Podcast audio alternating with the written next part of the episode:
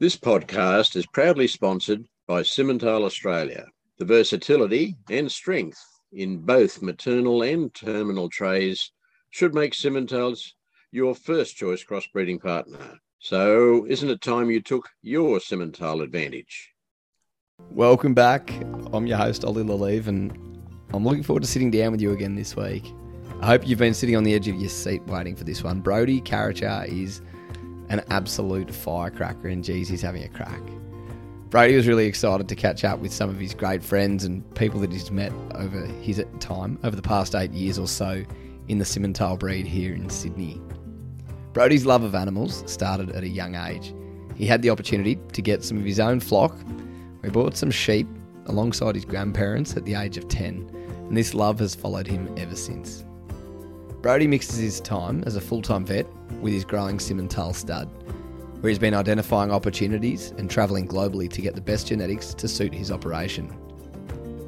Brodhi is definitely not just an up and comer, he's really cementing himself within the breed and within the broader industry. And I hope that you really enjoy Brodhi's story as much as I did. Brodhi, it's uh, it's good to have you in Sydney. You finally made it. Finally made it after a bit of a delay early this morning, Ollie. Uh, is Sydney Royal a regular one for you? It's not. I've actually never been to the Sydney Royal. Um, I thought I'd make the, the trip up and got um, a day off work as well as the weekend off work to make sure I was here for the, the 50th anniversary. Since I thought, well, most of Australian breeders are going to be here and probably some of the best cattle that we've seen maybe since the World Congress, uh, which was before my time in the breed. You, you've spent a bit of time out um, in, at the show ring there. What do you reckon? Is it is it some of the best that you've seen? I'm liking. There's some pretty powerful females in there that um, have probably been brought down a, a peg in frame score since uh, in the last ten years, um, which it's it's good for efficiency. It's good for the females going forward, and they get back in calf. So I like that aspect of it. Yeah. Anything high on the agenda for the next few days over the weekend that you want to check out here? I think mostly just catch up with all the other breeders that and some friends that I've made in the breed over the last eight years or so. Um, some of them I, well, it's been two years of COVID. Um, some of them I haven't seen in that time, and others I have the odd phone call with, but yeah, don't get to catch up very often. So that'll be the best thing, and hopefully tonight's a good night, and everyone gets around each other and has a, has a good yarn and whatnot. Yeah, no, I think uh, that's the best thing about social events these days. Is everyone just seems to be a next level of excitement. Get a bit overexcited sometimes, but that's all right. Yeah, as long as you can hold it together. Yeah. in terms of um, well, your background, you're from down in Western Victoria. So tell us a little bit about where's home for you. So my grandparents' family farm, well, it's the family farm now, I suppose. But my um, my nana and pa, they uh, they were always based around around Hamilton. It's out at the main farm's at the Wannon, and um, Nana's got a few other blocks dotted around, which um, which works. Um, they've always been down there. Mum was from down there, but when I was born, like, were dad was a stock agent, so we moved around a fair bit from Horsham up to Holbrook and Casterton, Mount Gambier, and then um, I went to uni for six years, and and now I'm back um, pretty close to home in Warrnambool. It's only an hour away from the farm, so that's good. Um, I'd like to have more time on the farm, but um, the vet work's pretty busy at the moment, so um, just keeping up with that and the farm at the same times proves difficult at times, but we'll get there. How, how do you approach it? Like, what does it what does it look like now? Um, so I'm a full time in the vet clinic, pretty much. Um, five five days a week. Um, get one day off every every couple of weeks. Uh, plus, I do on calls on weekends.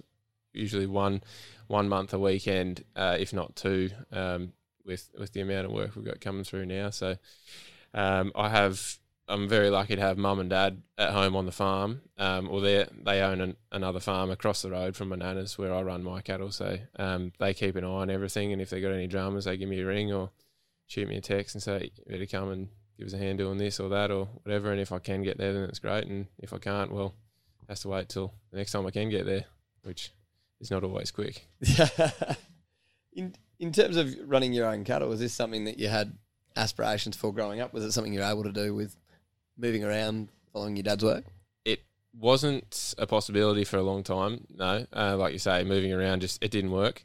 Um, once I was I was ten years old, uh, once we were finally semi-stable back towards the farm, and I asked Nana and Pa if I could have a few sheep for Christmas, and um, we went out in the paddock, and I had to pick the ewes out the mobile wethers, and I got those five ewes, and that was my start sort of in farming um, as a ten-year-old then, and I just grew it slowly from there. I got my first simi cow at eighteen when we were well, I just finished school, and then then obviously uni took over for the next six years, so it wasn't overly easy to be able to build anything during that time, but it was just a slow progression. And again, I was lucky I had the family support.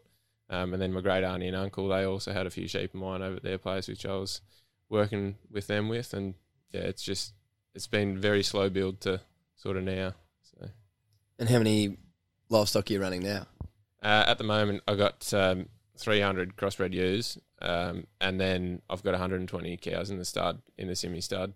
Um, with further expansion planned in the next six months, um, I should take over another a lease block of of nanas. Um, so we should hopefully see those cows cow numbers double.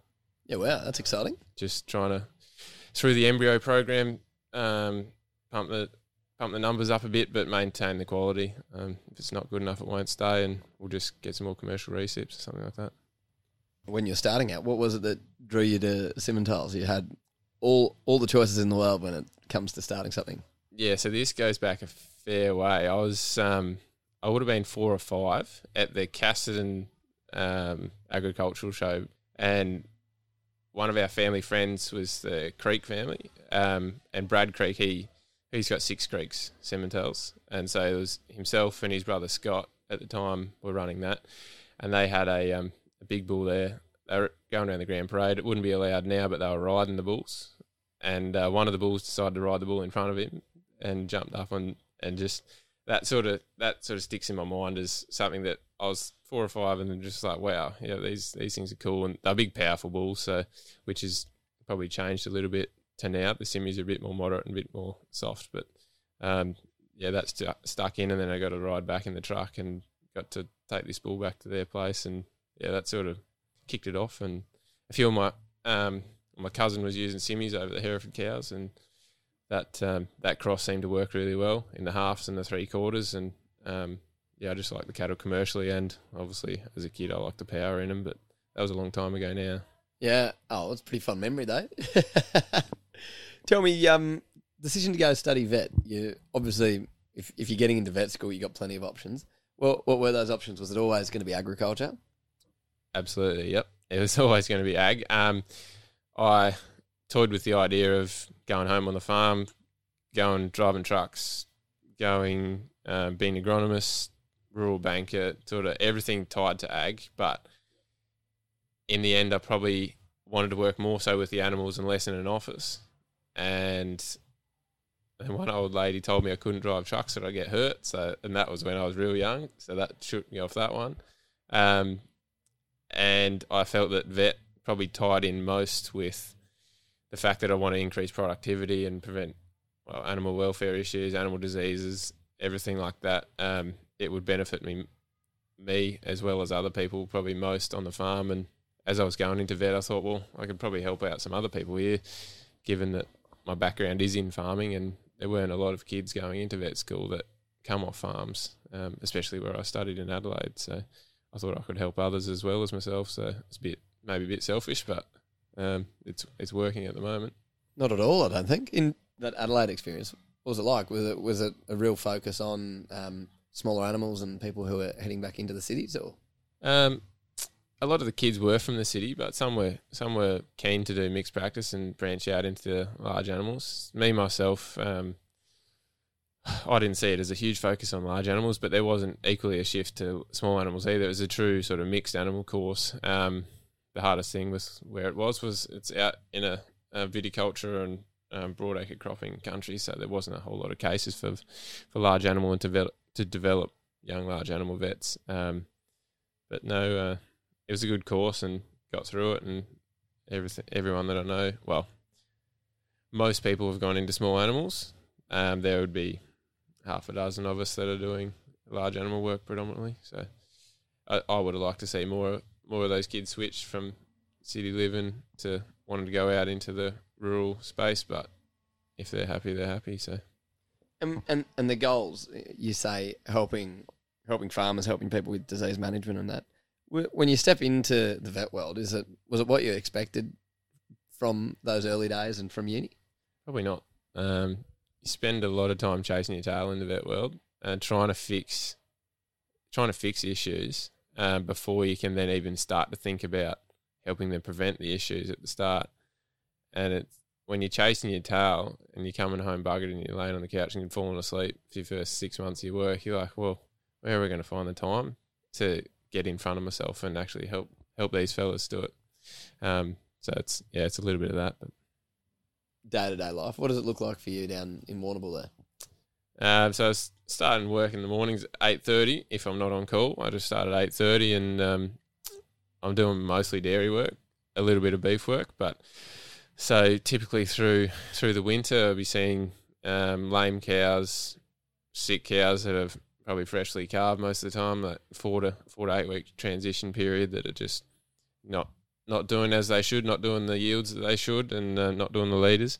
Um, the afternoons you might be looking at some sick calves. Um, it's yeah, a lot of a lot of prevent well not preventative health. It's a lot of fixing the fixing the issues rather than being preemptive about it. But um, with Apiam, they're doing the, the Pro Dairy program, which is more about preempting and preventing those those issues from occur- occurring. So um, yeah, that's good. But um, Does, does working on the dairy side, like obviously they're they're so data driven in terms of what's happening in terms of genetics, everything on, on that side. Does, is, does that get pretty exciting for someone who's who's breeding their own beef cattle on the side? yes, it does, and no, it doesn't. some, yeah. In what ways? some farmers are, are really astute and they'll be just smashing the data out on their on their computer systems and it's above my head like I can't keep up with them with their dairy data and everything whereas other fellas they're more relaxed and they're happy doing what they're doing they're making enough to get by and, and probably making plenty more than that they're just happy doing what they're doing and or as their grandfather might have done or whatever so they're they're the more casual ones and um, yeah, they're less focused on the data. They're just happy with fat, fat, healthy cows that are milking. Well, they shouldn't be fat if they're milking very well. so yeah, just just balancing the, work life in Warrnambool and and breeding has, has it been something that you've been able to, to to juggle? Was it something that you nearly had to yeah pull the handbrakes on a little bit, maybe frustratingly? when I started work, yeah, it was it was frustrating in that I was annoyed at myself for doing eighty percent of everything, and I wanted to do, be doing hundred percent of everything, and like I was playing sport and I was uh, doing the vet work, and then I was trying to do the farm at the same time, and again, I was lucky to have the family that could help me make sure the farm was still ticking well, but it still wasn't hundred percent. Like my passion's in the farm and the cattle and the well, partly the sheep as well. Um, so I'd I'd like to be doing that hundred percent of the time, but at the same time, I don't want to pull my finger out of the pie of being in the vet world because I learn so much from it and can implement so much of that on my farm, on my mates' farms. It's, it's little conversations at, at the pub or at the dinner. Like someone will ask me about something and I'll give them a little tidbit that I knew and it might help him. You just never know, really. But um, yeah, as as for balancing, it's it's an ongoing thing Yeah. all, all the time. Oh, mate, I know exactly how you're feeling when it comes to balancing multiple things. on, on the breeding side, um, the conversations and, and accolades, I guess people saying that you you're being fairly innovative in terms of how you're approaching your breeding and, and really thinking outside the square to progress your business, but then also the, the flow on effect that has through your stud. Um, eh, where did the ideas come from? How did you? Yeah. Firstly, wh- what have been some of those ideas that you've been in, introducing to your stud over the years? Um, so I suppose the, the major thing that we did was get over to Canada um, and the US. We went to Texas and pretty much all of Alberta, a lot of studs in Alberta. I think we saw 15 studs in about 12 days over there in the minus 30, minus 40 degree. You got to go in summer. I know I should have gone to the Calgary Stampede, but anyway, it was the wrong time of year. That's that's when uni holidays allowed it.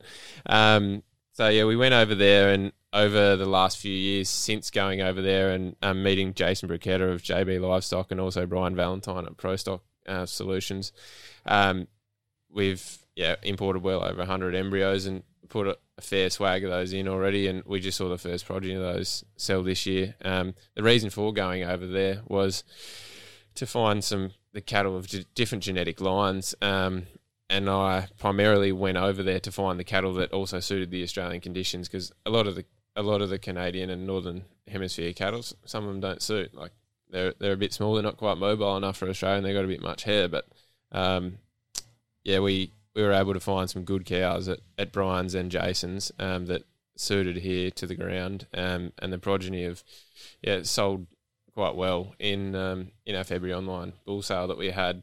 Um, a couple of those going to studs, and, and I think those blokes were literally chasing new genetic lines that they could whack over the whole herd just blanket mate because uh, yeah some of the some of Simmental pedigrees were starting to get a bit narrow. I think. And so that idea, where did that that come from? Um, probably myself. I was I had a lot of females by one bull in particular, and um, I was trying to go find a, a bull to buy, and a lot of the bulls were by or had him in the pedigree as well. I sort of, and then I was stuck. Um, and then you'd find one that was at this stage I was twenty, and you you find one that you thought was the world beater, and you're like, yeah, I'll buy this, and then it makes forty thousand or thirty thousand or hundred and sixty thousand. So um, I was in no man's land there. I had to do something about it for myself. Um, I couldn't really. Um, being being a young bloke in the Simmental breed, you do get a lot of help from other breeders, but you can't ask them to find you and pay for, pay for a new bull for you. So yeah, went and found it found it myself, and um, we've got a couple of bulls that we've kept from that from that outsourcing. So you went over when you were twenty, so a few years ago. How quickly were you able to start seeing those results come into your? Um, it's probably twelve months ago, really. Um, seeing those weaner bull calves come off the cows, you know, yeah, these things are these things are good and and strong and um, just powerful, and and more moderate in the birth weight than than some of the stuff I already had here, which is good for the calving ease.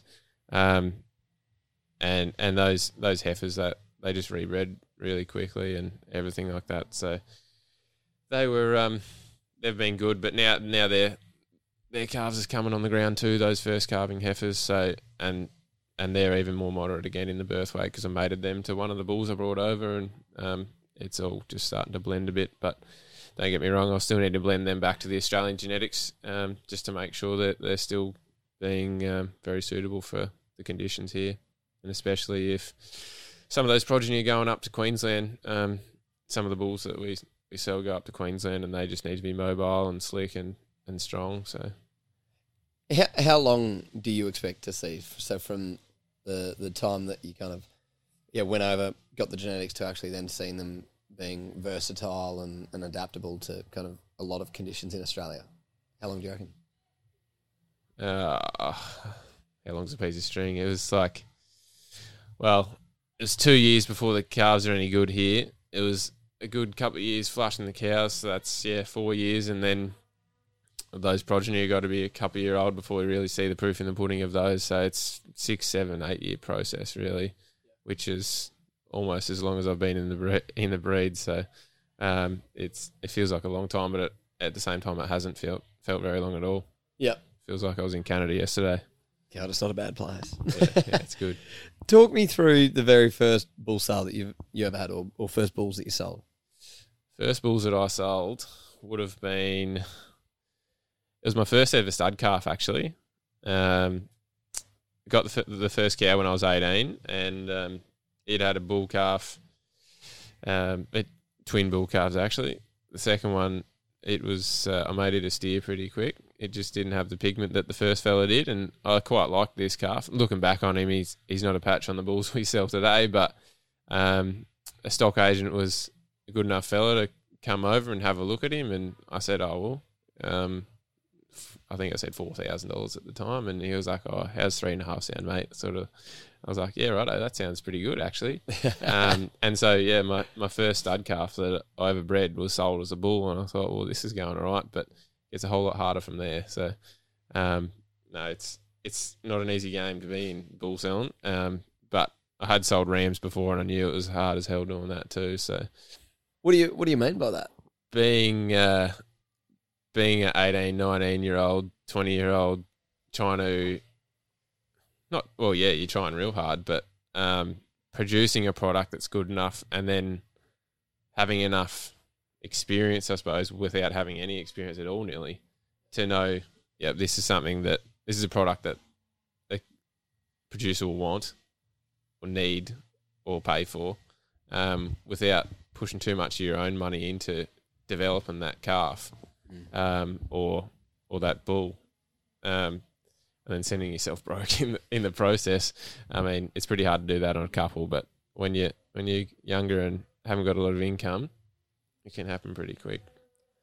I want to ask off the back of that, what's been the best learning you've had through this whole process?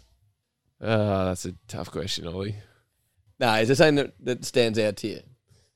Even when you think everything's going pretty bloody well, it's it can turn pretty bloody quick. It doesn't matter if it's in the vet world or farming. It will be part and parcel, but um, yeah, you can never get too far ahead of yourself because it can all come crashing down pretty quick. And so for that, things are obviously going pretty well in the, the cattle game at the moment. How do you how do you keep this momentum up for, for what you're doing? I think just keep the quality up. Like good cattle always sell. Um, steers are making plenty, so what's to say you can't cut the extra couple of um, bull calves? You think they might be good bulls, but if there's something there that uh, has me on on question, I'll just yeah, that's it. Um, it'll go as a steer because your steers are making two and a half thousand bucks as as weaner calves. So, uh, and there's still still good money in that as long as you're not cutting everything, um, because then your stud cows are not really not really stud cows anymore, are they? Simmentals offer the commercial industry a crossbreeding option and no other breed can match. Fast weight gains and superior milking ability are just a couple of the advantages you will gain when Simmental genetics influence your breeding program, whether you breed them for the vealer market through to the heavy export market. There is a Simmental option out there in the colour of your choice. Isn't it time you took your herd to the next level in performance?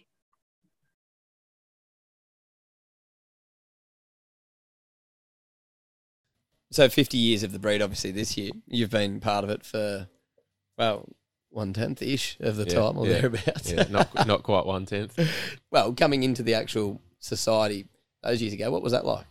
Uh, it was sort of unknown. Like my family had never had stud cattle. I'd never been part of the Simmental breed. Um, I just sort of walked into it unbeknownst to what was going to happen. Really, I at, initially I thought I'll just breed a few stud cows and breed a few of my own bulls for later on in life when I get the commercial herd and just do that. Um, and it turned from a bit of a hobby to a bit of a business within three or four years, just just through selling bulls. So um, that was that was good. Uh, the the breeder support that I had when I was young was probably the thing that kept me in it. Um, like I had Stu Mowick, the current president, um, Johnny Hopkins, um, Brad Creek, uh, those those sort of blokes. Like I could chat to them about anything. Like nothing would be too much trouble for them. I could ring them and or text them or whatever, or I'd talk to them for about three hours, and they're probably sick of me. but um, that that also um, just I don't know, sort of drilled at home that yeah, I was in the right place and I had the right help that I needed, and and yeah, nothing was t- too much trouble for those those few fellas, and yeah, they helped me. And then same with the um, Canadian fella that I'm getting the embryos off, Jason Briquetta. Like it is, he um, he was happy to see a young fella starting out, um, getting his genetics over here, and I mean, sure, it's a double edged sword. He's getting his genetics into Australia and promoting his, but he's also helping helping me increase the quality of my herd and um, help other breeders if if they want to use those genetics. And so far, we've seen that a few people do want to use them, so it's it's been good. What um what is your advice to like young people who are thinking of having a crack themselves or getting involved or whatever it might be? Save a few pennies and buy a good one first. buy buy a real good one. Um, it will send you in good stead. Uh, cow families are the go. That's what that's what I found. Um, I whenever I started buying heifers, I would always just chase cow families. Yeah, they're just dependable and repeatable, and you just daughter on daughter on daughter. If they're if they're good for a few um, few generations, you know they're going to be good for. They will stand the test of time. So if if any um, young aspiring breeders are out there, go find a, a good heifer or a good cow out of a good cow family, and just get mum and dad to help you buy a. put the put the bank loan on. Yeah. Put your school holidays on uh, online yeah. for, for the next five years or ten years. So you mentioned that. Well, there, there wasn't really a, a youth program for you coming through. It's something that um, Bill and others are, are really starting to grow. And 70 odd, 75, 76 people um, turned up for it here before the show started. Um, that'd be pretty exciting to be kind of just a few years ahead of that, uh, those guys and girls. Yeah, I feel like I'm um, I'm past that nearly. I, I happily throw my hand in the ring and help out, but um, at 26, I feel like I'm a bit older than most of those guys that were out there parading. Um, I mean, Annie Annie won the won the handlers there and, and donated the money back, so that's good of her to do that. Um, and any other help we can get for the, for the youth program, I'd I'd like to see it like an Angus roundup or something like that. Um, we just need we need the cattle and we need the kids that are keen. And with COVID hopefully out of the way, then maybe we can get something like that going. Um, it doesn't have to be as big as it, but um, if we could get it going, then it just encourages kids and it promotes the breed. And um, if there's enough breeders willing to help the kids out, then it's it's good. It's good for everyone. Yeah, I think um, it's it's pretty impressive, Annie donating it straight back, isn't it? Yeah, absolutely. She could have easily gone and used it to buy a heifer or something, but no, it's good to see it back in the back in the account. Hopefully, it's not in the account long. Hopefully, using it using it on some more kids. Absolutely. We we talked about the, all the fifty years of the breed so far, but um, the breed into the next fifty. What's exciting you about it? I think it's just the fact that it's um, well, it's growing in popularity in some parts of Australia. Obviously, with the, the Angus breed taking off in, in New South or the eastern seaboard, essentially, and through South Australia, um, the black Simmentals are going to come into their own. Um, they're getting used over a lot of those herds, which is good to see. As for the traditional bulls, well, they, we've just got to make them a bit more commercially viable. Um, and I think we've seen that in, in the last eight years that I've been in it for sure. When I got in, uh, they didn't have enough fat on them. They were too big and too lean, and um, and we've I shouldn't say we because I've, I've only done a little bit, but most uh, most of the traditional breeders in Australia have done a really good job in in transforming those cattle into a still having the same punch, but um, just a bit more efficiency in those in those cattle. So hopefully into the future, into the next fifty years, those traditional bulls will start to get used in crossbred herds a lot more because they got so much to offer as a as a crossbred bull, um, and keeping those those heifers like they're the bomb, really. Um, it's not a very technical term for them, but they're pretty cool. it's certainly um, been a bit of a, a, theme I'm already picking out off, off a few of these conversations. It's the, the opportunities in crossbreds and, and how how well suited simmies are to that. Yeah, well, they just got a few options. Like, doesn't matter if you're chasing the vealer market, the Weaner market, the background market, the Bullock fattener market, or you, you got um, up north. Um, all five of those applications is, is the bulls that fit it, and it doesn't matter if you get to selling your calf and you're like, oh, well, that market doesn't suit. We'll go to the next one, or that market doesn't suit at the time, or here we go, we'll hit this one. The weaner market's good, sell them all. So they just sort of fit all the applications. I might be biased, but that's what I think.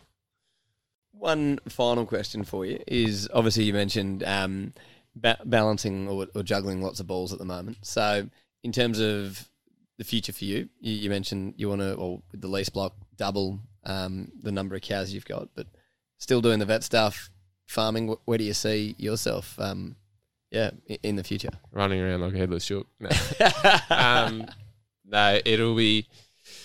It'll probably have the vet stuff will have to back off a little bit. I don't want to pull out completely though because um, it's yeah, like I said before, you just keep learning all the time and you're always developing skills. But the um, the cattle will probably take forefront. Um, and if I can build it to a stage where it's creating enough revenue, then if I if I can um, employ someone to help me out with it all, then um, that'll help me still keep a finger on the pulse in the vet world as well.